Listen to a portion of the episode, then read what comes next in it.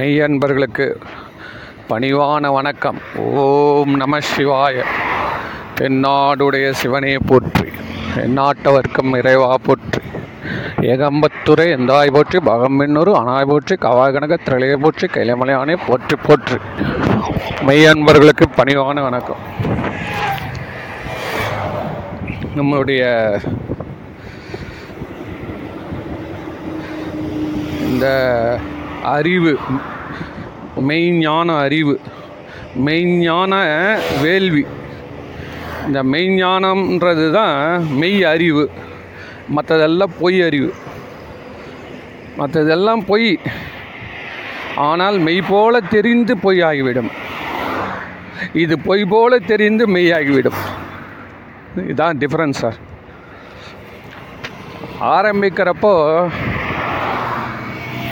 அந்த அந்த மாயை வந்து கரும்பு கீழே சுவைச்சின்னு போகிற மாதிரி தலைகீழாக பிடிச்சி முதல்ல அடிக்கரும்பு சாப்பிடாம இனிக்கும் போக போக கசக்கும் கரிக்கும். ஆனால் ஆன்மீக பாதை வந்து முதல்ல கஷ்டமாக இருக்கும். போக போக பா அதுதான் சார் அப்படி பாடி வச்சுக்கிறானுங்க சார். நல்லா நல்ல என்ன பேர்? இது கார் ரேஸ் ஓட்டுறவன் என்ன சொல்லுவான்? சார் எல்லோரும் கார் ரேஸ் கற்றுங்க சார். பைக்கு நல்லா ஸ்பீடாக ஓட்டணும் பைக்கு ஓட்ட கற்றுங்க சார். ஹாக்கி விளையாடுற ஹாக்கி தான் சார். இருக்கிறதுலே நல்ல ஸ்போர்ட்ஸு சார். ஃபுட்பால் ஃபுட்பால் தான் சார். ஃபுட்பாலில் அவள் பெரிய அர்ஜுனா அவார்டு வாங்கிட்டாருன்னா அவன் என்ன சொல்லுவான்? அவங்ககிட்ட வரவங்களாம் இதில் தான் சார் எல்லா மூமெண்ட் இருக்குது சார் உடம்புல. எல்லா மூமெண்ட் இருக்குது சார் இதில். ஃபுட்பால் பிளேயர்ஸ்லாம் பாருங்கள் என்ன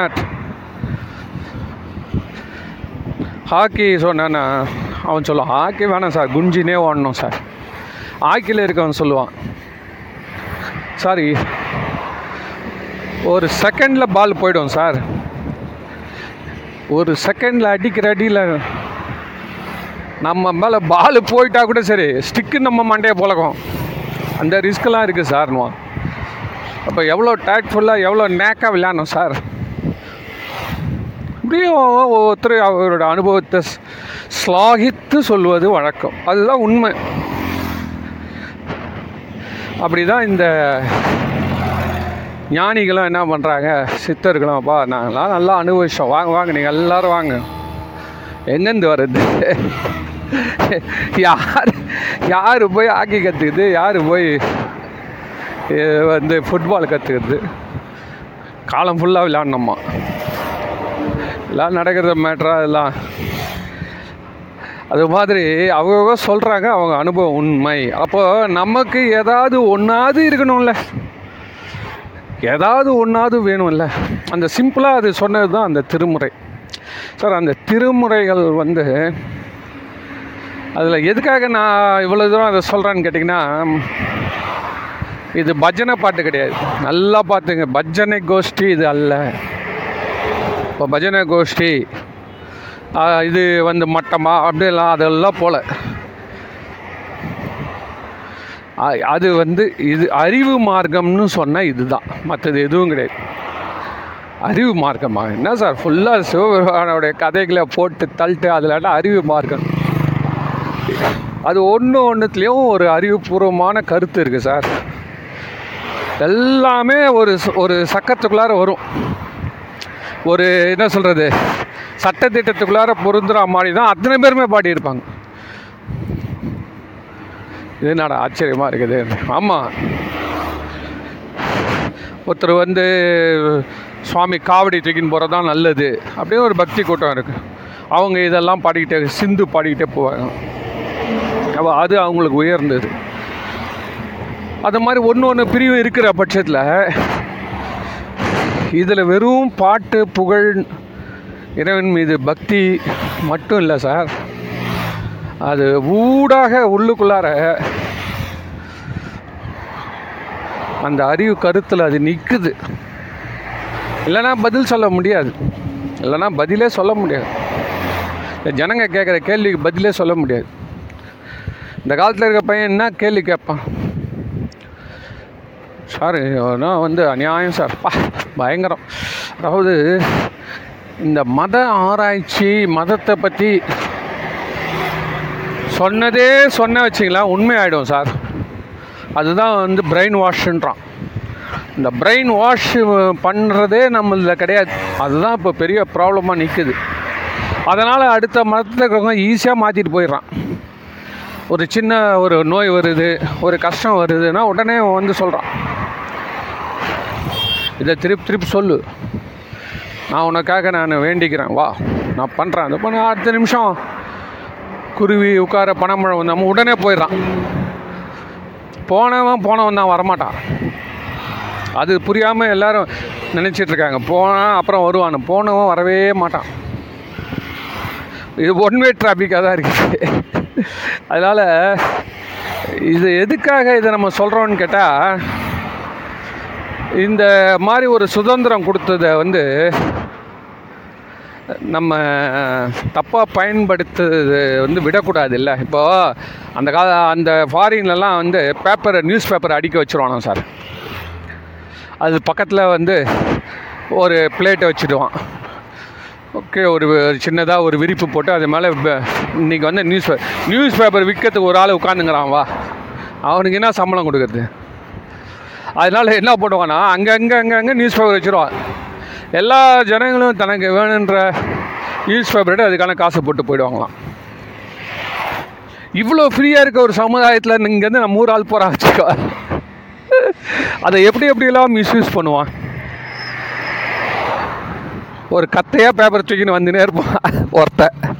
யோ இதெல்லாம் போட்டு நம்ம வேலை ஆகிக்கலாம்டான்னு முதல்ல அதான் தோணும்.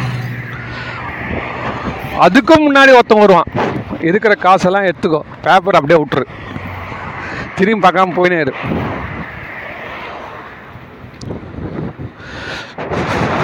இன்னொருத்த வருவான். அந்த தட்டு தூக்கின்னு போயிடுவான். அவன் போட்டு வச்சிருக்கிற அந்த கல்லா இருக்குது அதை தூக்கின்னு போய் இந்த வடி இந்த இடக்கல்ல தூக்குவான் பாருங்க. கல்லா கூட வேணாமா அவனுக்கு? அரிசி கூட வேணாமா சார்? அப்படியே தத்ரூபமாக நடிச்சிருப்பாங்க சார். தத்ரூபமாக நடிச்சிருப்பார். இருக்காங்க சார். அவ்வளோ இருக்காங்க. இப்படியெல்லாம் மனிதர்களுடைய அவனும் மனுஷன் தானே? அந்த சொசைட்டிக்கு அவன் பொருத்தமானவன் இல்லை. ஏன்னா அந்த சொசைட்டியில் இருக்கான் அந்த லெவலில் படித்து அந்த லெவலில் ஒரு பாதுகாப்பான சூழ்நிலையில் வந்திருக்கான். தன் கையே தனக்கு தன்னுடைய அப்பா அம்மாவுடைய பணத்தை கூட வாங்கினா அவன் அவமானம். எந்த பொண்ணை கல்யாணம் பண்ணிக்க போகிறேன்னு அப்பா அம்மாவை கேட்கறது அவமானம். எந்த பொண்ணை கல்யாணம் பண்ணிக்க போகிறேன்னு கேட்கக்கூடாது. அது அவனுடைய விருப்பம். அதே மாதிரி என்ன காலேஜ் சேர போகிறேன் அதுக்கு எவ்வளோ பணம்ன்றதும் கேட்க மாட்டான். அவன் இது ரெண்டுமே அசிங்கம். ஏன்னு கேட்டிங்கன்னா அவன் சுதந்திரம் சுதந்திரம் தான் சார் அங்கே மீன் அதனால தான் அவங்கள வந்து நம்மனோ கேலி பண்ணுற மாதிரி இருக்குது. அந்த சுதந்திரத்தை அனுபவிச்சோம் வச்சுக்கோங்களேன்.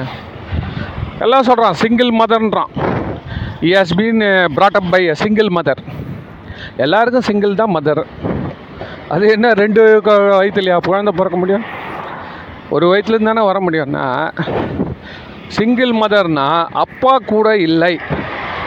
அவர் குழந்தைய கொடுத்துட்டு போயிட்டாரோ அல்லது வந்து வரதே இல்லையோ என்ன கரமோ அது வந்து பேருக்கு தான் கணவன் உதவி இல்லை. அதான் பையனை வளர்ப்பதில் உதவி இல்லை. பணம் அனுப்பிச்சிடுவார் சம்டைம்ஸ் இந்த பையனோட கஷ்ட நஷ்டத்தில் பங்கு கொண்டு அப்போ தான் அவனுக்கு ஞாபகம் வரும். சார் நீங்கள் ஒரே ஒரு விஷயம் நான் சொல்கிறது உண்மையாக பொய்யா நீங்கள் பாருங்கள் உங்கள் அப்பா அம்மாவை நீங்கள் நினச்சி பாருங்கள் சார். ஒரு நாற்பது வயசு வந்த அப்புறம் நாற்பத்தஞ்சு வயசு ஐம்பது வயசு உங்கள் அப்பா அம்மாவை நினச்சி பாருங்கள் அவங்க வந்து ரொம்ப ஸ்ட்ரிக்டாக இருந்து உங்களை பிரட்டி பிரட்டி அடிச்சு உங்களை மிருகத்து மாதிரி அடித்து வளர்த்தாங்க வச்சுங்களேன். நீங்கள் வந்து அப்போ கூட என்ன நினைப்பீங்க தெரியுமா? பா எங்கள் அப்பா மாதிரி நல்லவன் யாரும் கிடையாதுப்பா. என் அம்மா அம்மா உண்மையில் ஒருத்தர் அன்பாக வளர்த்துருப்பார். ரொம்ப மென்மையாக அன்பாக வளர்த்துருப்பார். அவனோட இவன் கத்துவான் ஜாஸ்தியாக எங்கள் அப்பா மாதிரி யாருமே கிடையாதுப்பான்வான் இந்த அது பேர் என்னது வால்பேப்பராக வச்சுருப்பான். ஸ்க்ரீன் சேவராக வச்சுருப்பான் அப்பாவை. எப்போ அவர் போன அப்புறம். எல்லாம் வச்சுருப்பான். அவர் அந்த ஊர்லேயே வந்து இன்னொருத்த நிலத்தை பங்கு எடுத்துன்னு அடாவடி பேர்வழி. இந்த பசங்களெல்லாம் அவர் வந்து அடி அடின்னு அடித்து பத்து பைசா கூட கொடுக்காம வளர்த்தவர். ஆனால் அந்த பையன் அவங்க அப்பாவை வந்து தலை மேலே வச்சு நாடுறான் சார். உண்மையிலே அன்பாக வளர்த்தவன் இருக்கான் பாரு. அவன் பையன் கூட அவனை கண்டுக்க மாட்டான். பொண்டாட்டி பின்னாடி போயிடுவான். இதில் ஒரு கதை ஒன்று ஞாபகம் வருது. அது இப்போ சொல்லிடுறேன். என்ன போச்சு. அதாவது ஒரு குறும்படம் ஒன்று அந்த படத்தில் ஒரு வயதான அப்பாவும் ஒரு இளைஞன் அவனை வந்து ஒரு காரில் வந்து இறங்குவாங்க சார். எங்கே வந்து இறங்குறாங்கன்னா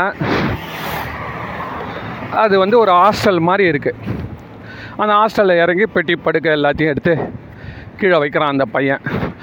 இந்த கிழவர் இறங்கி இப்படி கையை எடுத்து கண்ணுக்கு முன்னாடி வச்சுன்னு இந்த கட்டடத்தெல்லாம் இப்படி இப்படி நின்று நின்று பார்த்து ஆச்சரியப்படுறாரு. இன்னமோ ஏதோ ஒன்று உடனே இந்த பையன் எடுத்து வைக்கிறப்போ அவர் ஆச்சரியப்பட்டுனே உள்ளே போய் அந்த கேம்பஸ் அப்படியே இப்படி பார்த்துனே போகிறாரு அப்போ எதிரில் வந்து ஒரு கிறிஸ்டின் ஃபாதர் ஒருத்தர் வரார். அவர்கிட்ட அவர் நின்று பேசுகிறார் யார்? அப்பா. இவன் இந்த பையன் இங்கேருந்து பார்க்குறான். பார்த்துட்டு உடனே ஃபோன் வந்துடுச்சு அவன் ஒய்ஃபு இருந்து. அவன் ஒய்ஃபு கேட்குறா என்ன போய் இறங்கிட்டீங்களா? அட்மிட் பண்ணிட்டியா? சேர்த்துட்டியா? உடனே அவன் சொல்கிறான் அதோ இப்போ தான் அப்பா உள்ளே போயிட்டுருக்காரு. நான் உள்ளே போயிட்டு ஃபைவ் மினிட்ஸில் அட்மிட் பண்ணிட்டு சும்மா மாதம் மாதம் நிற்காத திரும்பி திரும்பி பார்த்து நிற்காத இப்போல்லாம் எல்லோரும் முதியோர் இல்லத்தில் விடுறது சகஜம்தான். நம்மளால் பார்த்துக்க முடியாது. பணத்தை தான் கட்ட முடியும். அவங்க நல்லா சௌகரியமாக பாதுகாப்பாக இருப்பார். விட்டுட்டு வா. சீக்கிரம் வா. நம்ம குழந்தைய பல்லு தூக்கிட்டு போகணும். அவள் அங்கே சரி சரி சரின்னு கட் பண்ணிட்டு இவன் தோலில் பேகு கையில் பேக்லாம் தூக்கின்னு உள்ளே போயிட்டு அப்பா வீட்டும் போயிட்டு பெரிய ஹால் மாதிரிக்குது அதில் கட்டெலாம் போட்டு வச்சு தான் அதில் வச்சிடறான். வச்ச உடனே அப்பா என்ன பண்ணுறாரு அவனை பார்த்துட்டு சரிப்பா நீ போய் வீட்டில் பாருப்பா. குழந்தைய பாரு மனைவி பாரு டைம் ஆகுது நீ கிளம்புப்பான்றாரு. அவன் வந்து சரிப்பா சரிப்பா அப்படின்ட்டு வந்துடுறான்.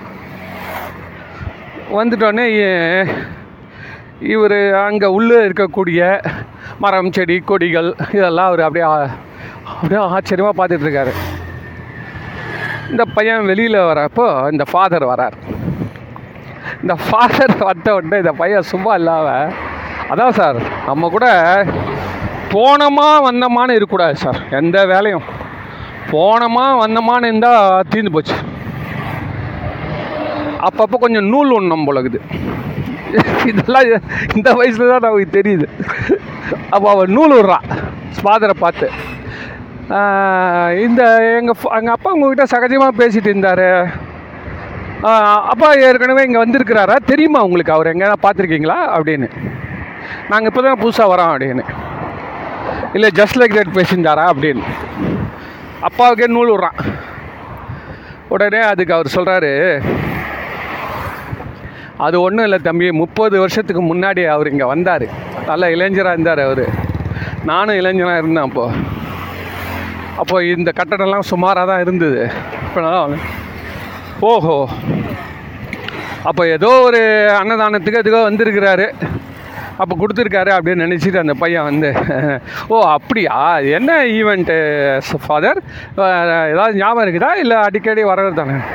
இல்லை இல்லை முப்பது வருஷம் முன்னாடி இங்கே வந்து ஒரு ரெண்டு வயசு பையனை தத்து எடுத்துன்னு போனாருன்னு. அப்படின்ட்டு போயிட்டாரு. இவனுக்கு இடி இந்த மாதிரி ஆகிப்போச்சு ஒரு நாள் கூட அந்த தகப்பன் தான் ஒரு அனாதை குழந்தையை எடுத்து வளர்த்தோன்னே சொல்லலை சார்.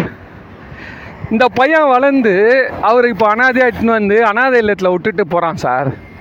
அதோட ஸ்டோரி அப்படி திரும்பி பார்த்தா அந்த அப்பா வந்து இந்த சின்ன சின்ன குருவிகள்லாம் கூண்டில் இருக்குல்ல அதுக்கு தானியம் போட்டுன்னு இருக்கார்.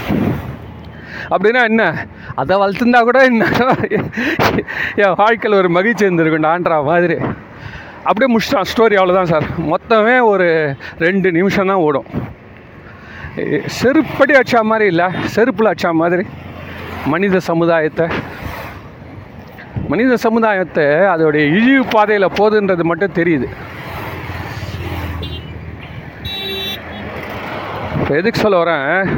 இந்த மாதிரி ஒழுங்காக அன்பாக வளர்த்த அப்பாக்களை வந்து பசங்க என்ன நினைக்கிறான்? செல்லம் கொடுத்து கொடுத்து வளர்த்ததால் ஆமாம் உன்னை வேற நான் எங்கேருந்து நினைக்கிறதுன்றான். எனக்கு ஆயிரம் பிரச்சனை இருக்குது ஆனால் அடித்து கஞ்சி காய்ச்சி வளர்த்துருக்கான் சார். அவன் வந்து என்ன ஏன் ஏன்னு கேட்டால் அவன் வாழ்க்கையில் எங்கேயுமே எந்த சுகத்தையுமே பார்க்காம வளர்த்துருக்கான்ல. அவனுக்கு கொஞ்சோண்டு அவங்க அப்பா எப்படா ஒரு நாள் ஒரு தீபாவளிக்கு ஒரு ட்ரௌசர் வாங்கி கொடுத்து ஒரு குருவி வடி வாங்கி கொடுத்துருந்தாரு வச்சுக்கோ. அவனுக்கு அது பெருசு. புரியுதுங்களா? அது அது கம்பேரிசனில் தானே போகுது. அவனுக்கே அப்படி இருக்கிறப்போ இவ்வளோ டெமோக்ராட்டிக்காக வளர்த்த இறைவன் இந்த உயிர்கள் மேலே இந்த டெமோக்ராட்டிக்காக இந்த இந்த சமுதாயம் சார் இந்த சைவ சமயம் அவ்வளோ டெமோக்ரஸி கொடுத்துருக்கு. போடா என் என் வழியில் வந்து என்னை தொந்தரவு பண்ணாதான் அவன் இறைவனாண்ட போய் கேட்பானது இவங்களா போய் யாரையும் கைப்பிடிச்சி இழுத்ததே கிடையாது. எவ்வளோ வந்து சோழ ராஜாக்கள்லாம் போய் இந்தோனேஷியா மலேசியா எங்கெங்கெல்லாம் இருந்தான்னு சொல்கிறேன்ல ஜகார்த்தா அது இது பினாங் இன்னும் இந்த வியட்நாம் லாவோஸ் எல்லா இடத்துலையுமே இந்த சோழர்களுடைய இதெல்லாம் இருக்குது சார் கோயில்கள் சிலைகள்லாம். அங்கே கூட அவங்க வந்து மத மாற்றம் பண்ணாங்கன்றது கிடையாது. அவ்வளோ அளவுக்கு டெமோக்ராட்டிக்காக போச்சு சார். இது எந்த அளவுக்கு டெமோக்ராட்டிக்காக போயிருக்குன்றதுக்கு ஒரு சின்ன உதாரணம் இன்றைக்கி நான் சொல்ல போகிறேன் அது நம்மளுக்கு நிச்சயமாக ஒரு விழிப்புணர்வு கொடுக்கும். என்னன்னா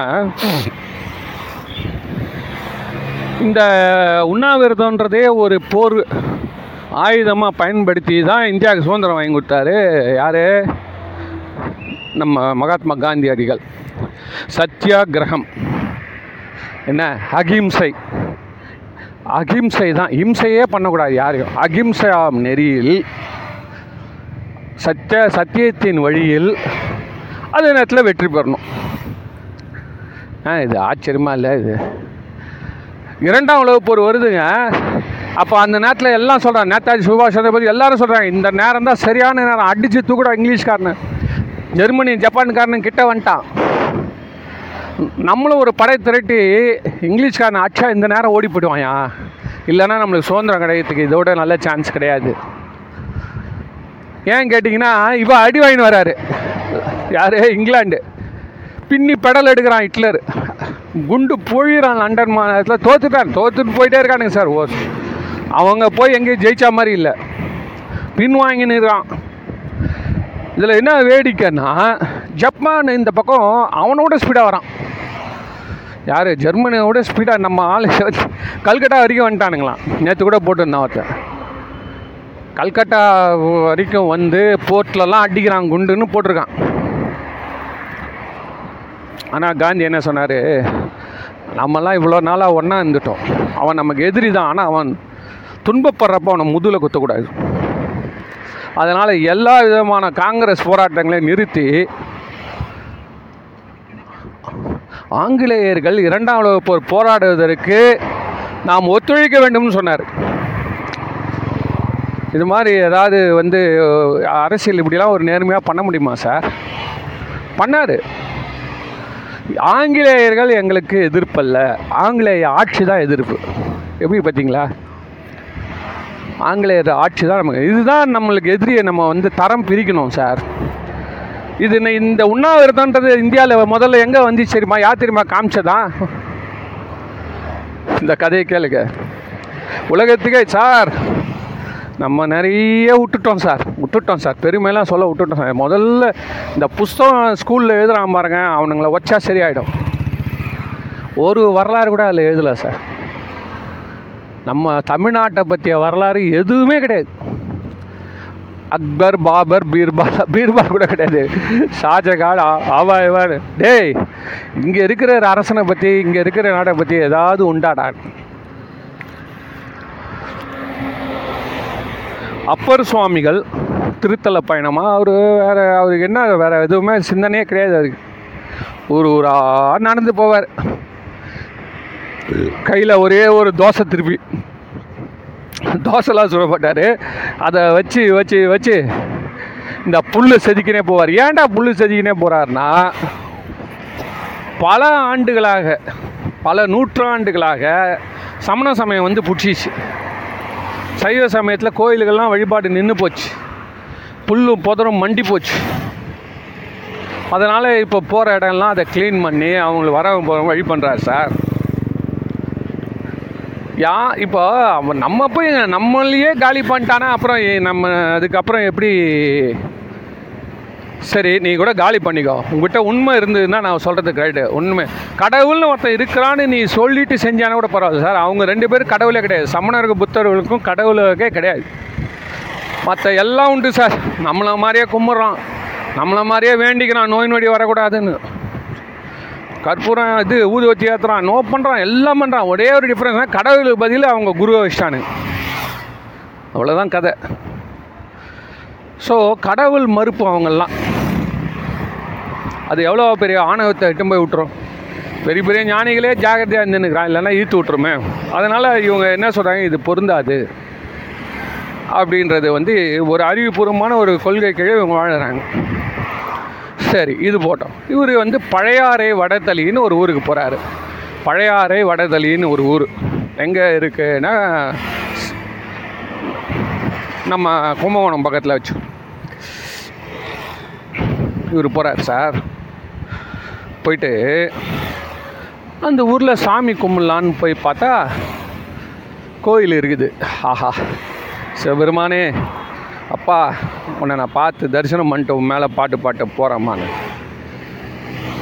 உள்ளே போனால் வழியில் இந்த தேங்காய் பூலாம் விற்கிற மாதிரி சமணர்கள் உட்காந்துங்கிறான் உள்ளே போனால் அங்கே அங்கங்கே ஃபுல்லாக சமணர்கள் உட்காந்துக்கிறான் கோயிலில்.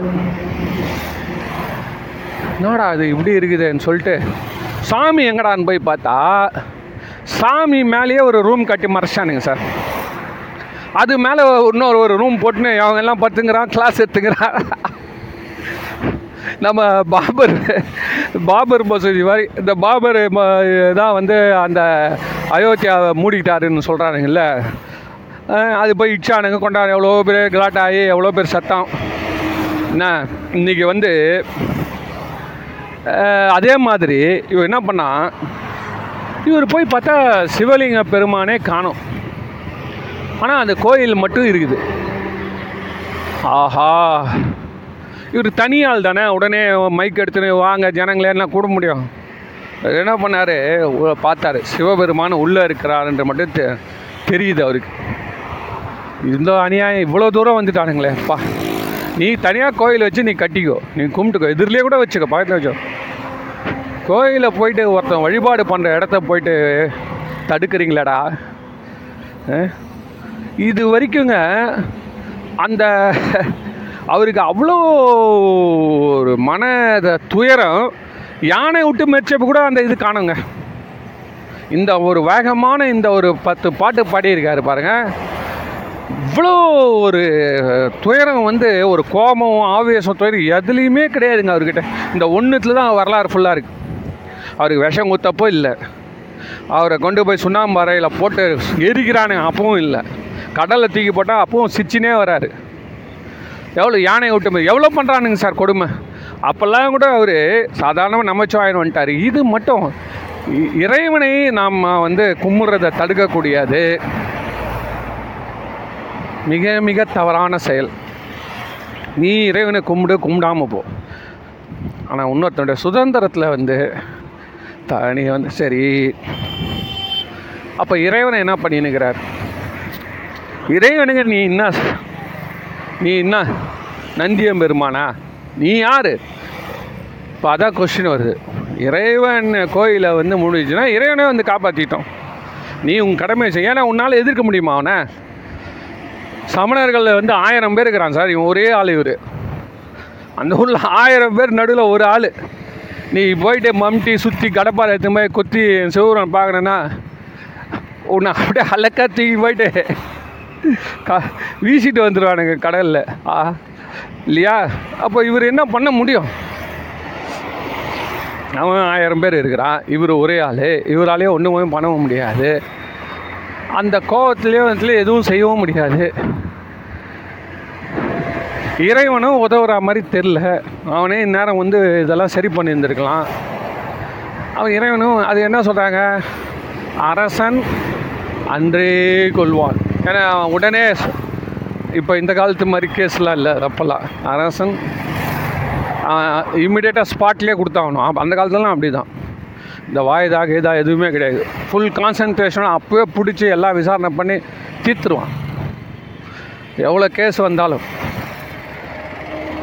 இவனுங்க இப்போ எழுதுனதுனால தான் எல்லாமே அந்த த ஓட்டையை பயன்படுத்தி கொண்டு இன்றைக்கி நாட்டில் தீமை இவ்வளோ அதிகமாக இது காரணம் என்னன்னா ஒரு சிவில் கேஸ் சார் இன்னொருத்தவங்க வீட்டு நிலத்துல கூட நம்ம வந்து ஆக்கிரமிச்சுக்கலாம். அது ஒரு ரெண்டு தலைமுறைக்கு நம்ம அனுபவிச்சுட்டு அப்புறம் கொடுத்துடலாம் இல்லை நம்ம எடுத்துக்கலாம் இதெல்லாம் சிவில் கேஸுக்கெலாம் ஒன்றுமே கணக்கே இல்லாமல் இருக்குது சார். கணக்கே கிடையாது. அளவே கணக்கு கிடையாது. சரி அது போட்டோம். உடனே இவர் என்ன பண்ணுறாரு சிவபெருமானுக்கிட்ட முறையிற ஏன்னு கேட்டால் அரசன் அன்றே கொள்வான் தெய்வம் நின்று கொள்ளும். சரி தெய்வம் நின்று கொள்ளும்னு சொல்கிற தெய்வம் எவ்வளோ நாள் நிற்கும்?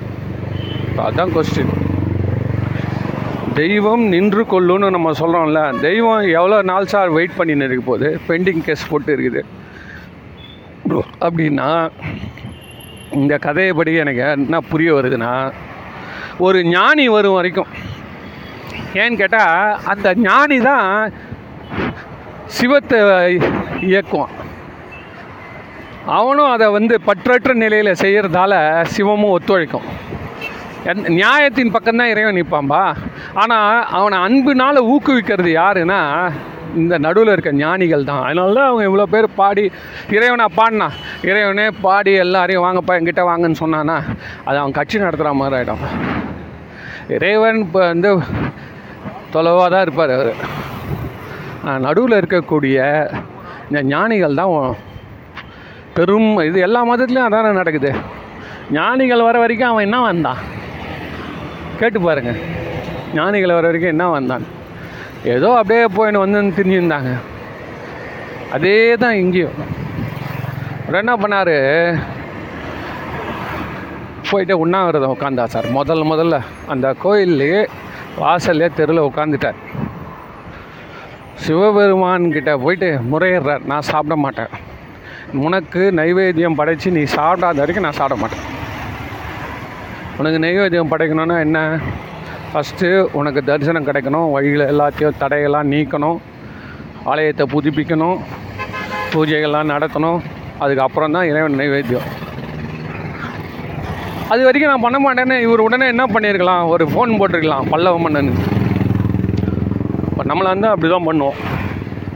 அவன் ஏற்கனவே இவர் காலில் வந்து ஊந்துக்கிறான்.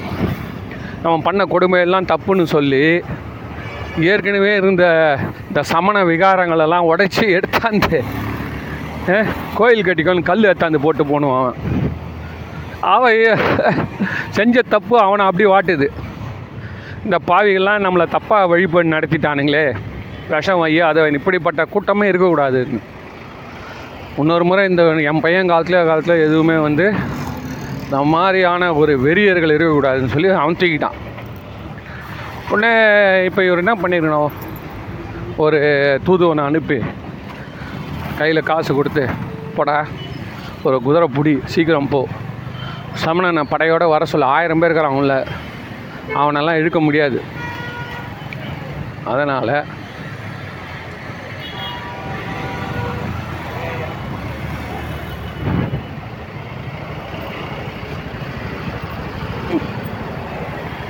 அதனால்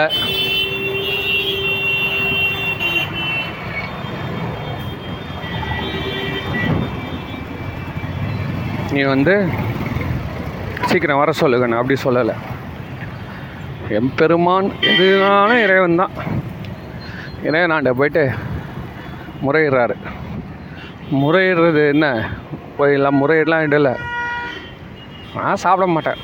இது என்றைக்கு சால்வ் ஆகுதோ ஆகட்டும். எப்படி சால்வ் ஆகுதோ ஆகட்டும். எம்பெருமானுடைய தரிசனம் கிடைக்காம நான் சாட மாட்டேன்.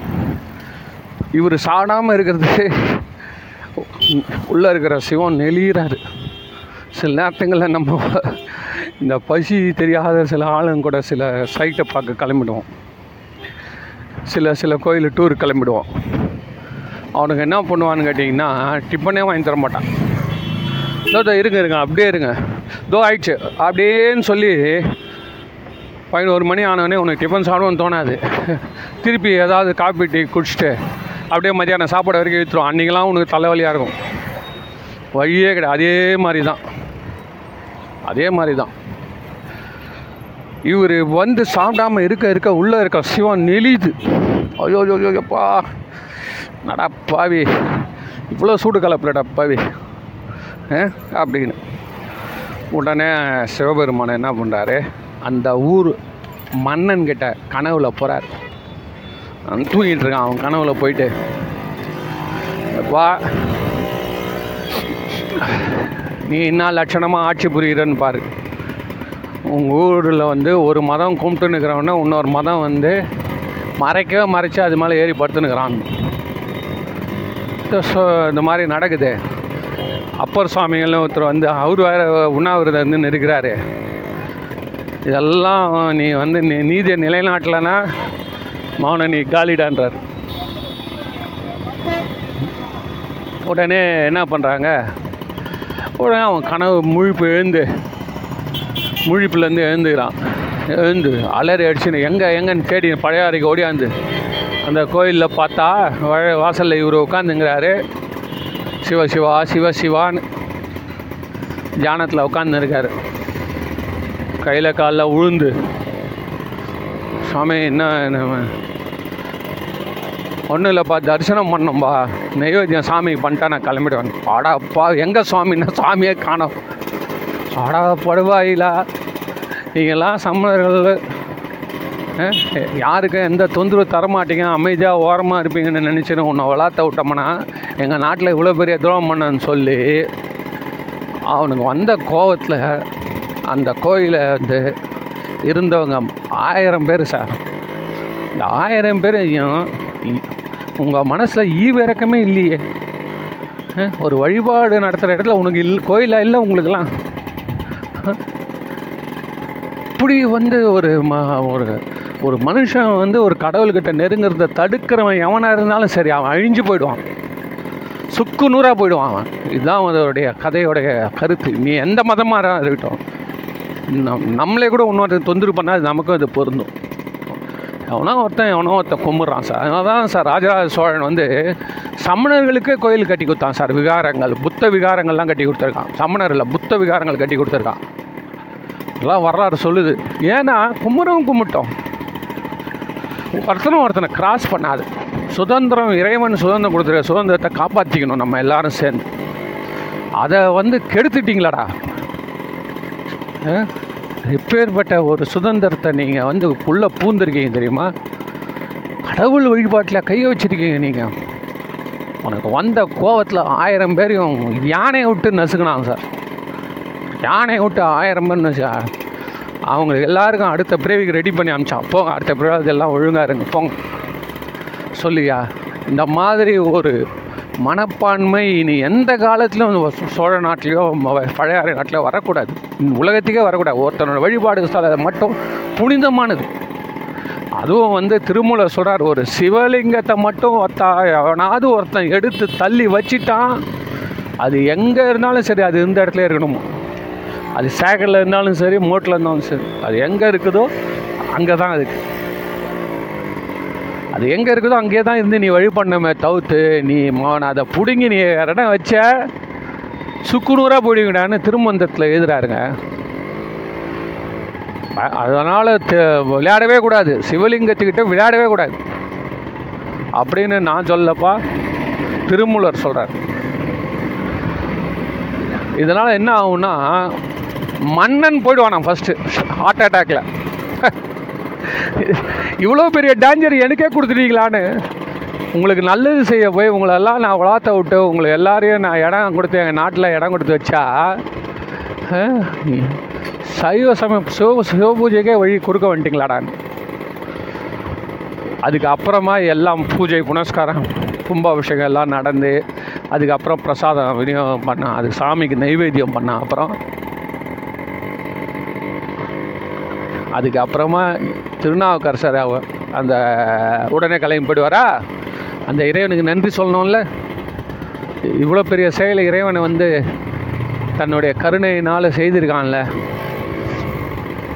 அதனால் இறைவன் மேலே பத்து பாட்டு பழையார் பழையாறை வட தலின்னு இருக்குது சார் அதை எடுத்து படித்து பாருங்கள் அதில் இதான் கருத்து. என்ன போட்டிருக்கு? என்ன போட்டிருக்குன்னா அந்த மாதிரி மறைச்சிட்டாங்கன்னு எழுதியிருக்காரு சார். பாட்டில் எழுதியிருக்காரு. மறைத்தால் மறைக்கணும் மறைக்கணுமோ? நீங்களாம் மறைச்சிங்கன்னா என் கண்ணுக்கு தெரியாமல் போயிட மாட்டான்றார் க்ளீனாக சொல்கிறாரு மறைத்தால் மறைக்கணுமோ? அப்படின்னு என்னன்னா நீ மறைச்சிட்டா அது வந்து மறைஞ்சு இருக்குன்னு நினைக்கிறியா? ஆ? நேரம் வந்துச்சுடா. உங்களை எல்லோரையும் போட்டு பார்க்குறது. அவ்வளோ ஒரு கோவத்தோடு அவர் பாடின ஒரே பாட்டு. இதில் என்ன தெரியுதுன்னா தனக்கு துன்பம் வந்து கூட அவங்க பெருசாக நினைக்கல. அதுதான் சார் முக்கியம். நாயன்மார்கள் வந்து தனக்கு துன்பம் வந்தது கூட பெருசாக நினைக்கல. இறைவனுக்கு துன்பம் வந்தது கூட பெருசாக எடுத்துக்க மாட்டாங்க. அடியாறுகள் வணங்க முடியாமல் ஒரு துன்பம் வந்துச்சு வச்சுக்கோங்களேன். அடியாறுகளை கும்பிட போகிற யாராக தடுத்தான் வச்சுக்கோங்க. தீத்துருவானுங்க அவ்வளோதான் ஏன்னு கேட்டால் அதை கடவுள் செய்ய மாட்டான். கடவுள் வந்து இதெல்லாம் வந்து வேடிக்கை. கடவுள் வேடிக்கை தான் பார்ப்பார். தவிர்த்து செய்ய மாட்டார். அவர் எப்போ செய்வார்ன்ற கணக்கு நம்ம கையில் கிடையாது. அதனால் அது வந்து அதை நம்பி சோறு அடிக்க முடியுமா? அதுதான் அடியார் இவங்க வராங்க ஞானிகள்லாம். நான் வரேங்கப்பா நான் வரேன். நான் வந்து செஞ்சேன். இப்போ எவ்வளோ ஞானிகள் வந்து கோயில் கட்டி கொடுத்துக்கிறான் தெரியுமா? திருச்செந்தூர் கோயில் கட்டினது வந்து மூணே மூணு சாமியாருங்களாம் சார். எந்த ராஜாவும் கட்டல. திருச்செந்தூர் கோயில் கடலுக்கு இருக்குது சார். ரொம்ப நியாயம் அது. கடலுக்கு மேலே இருக்கிறதெல்லாம் கடலுக்கு கீழே போய்ங்குது. அவ சொல்லியிருக்கிறான் இன்றைக்கி கடல் ஏறி வந்துச்சு கடல் அரிப்புன்றான் சார். அந்த கோயில் கடலுக்கு கீழே இருக்குது சார்.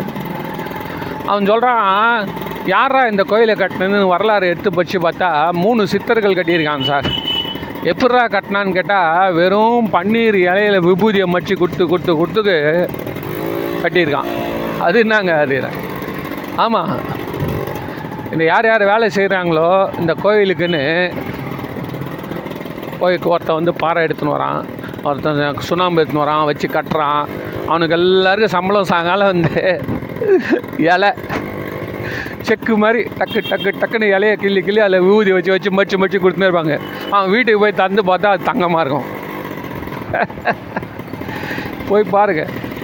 நான் சொல்கிறது பொய்யா உண்மையான அங்கே இருக்கிற அந்த மூணு பேருடைய ஜீவ சமாதி கோயில் எதிரில் இருக்கும்.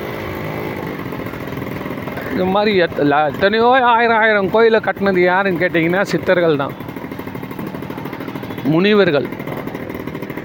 இவங்களா தான் கோயில் கட்டியிருக்காங்க. அதனால் நம்ம இந்த கதையில் நம்ம என்ன தெரிஞ்சுக்கிறோன்னா இந்த உண்ணாவிரதம் இருந்து எந்த போராட்டம் கிடையாது சார் உண்ணாவிரதம் இருந்து ஒரு பெரும் பிரச்சனையை தீர்த்து தீர்க்க முடியும் அப்படின்னு காமிச்சவர் இந்த இந்தியாவுக்கே காமிச்சவர் யாருன்னா நம்மளுடைய அப்பர் சுவாமிகள். இது மகாத்மா காந்தி கேட்டு ரொம்ப ஆச்சரியப்பட்டார். அதனால அப்பப்போ அவர் தேவாரம் படிங்கன்னு வரா உண்ணாவிரதம் இருக்கிற போக மாட்ட நேரம்லாம் ஆறு வந்தாலும் கொஞ்சம் தேவாரம் படிங்க அப்படின்னா. அதனால் நம்ம இந்த வழிபாட்டு தலங்களுடைய புனிதத்தை பற்றியும் அதை வணங்கக்கூடிய நமக்கு உள்ள சுதந்திரத்தை பற்றியும் இவ்வளோ நேரம் நம்ம தெரிஞ்சுக்கிட்டோம். மீண்டும் சந்திப்போம். நன்றி. வணக்கம்.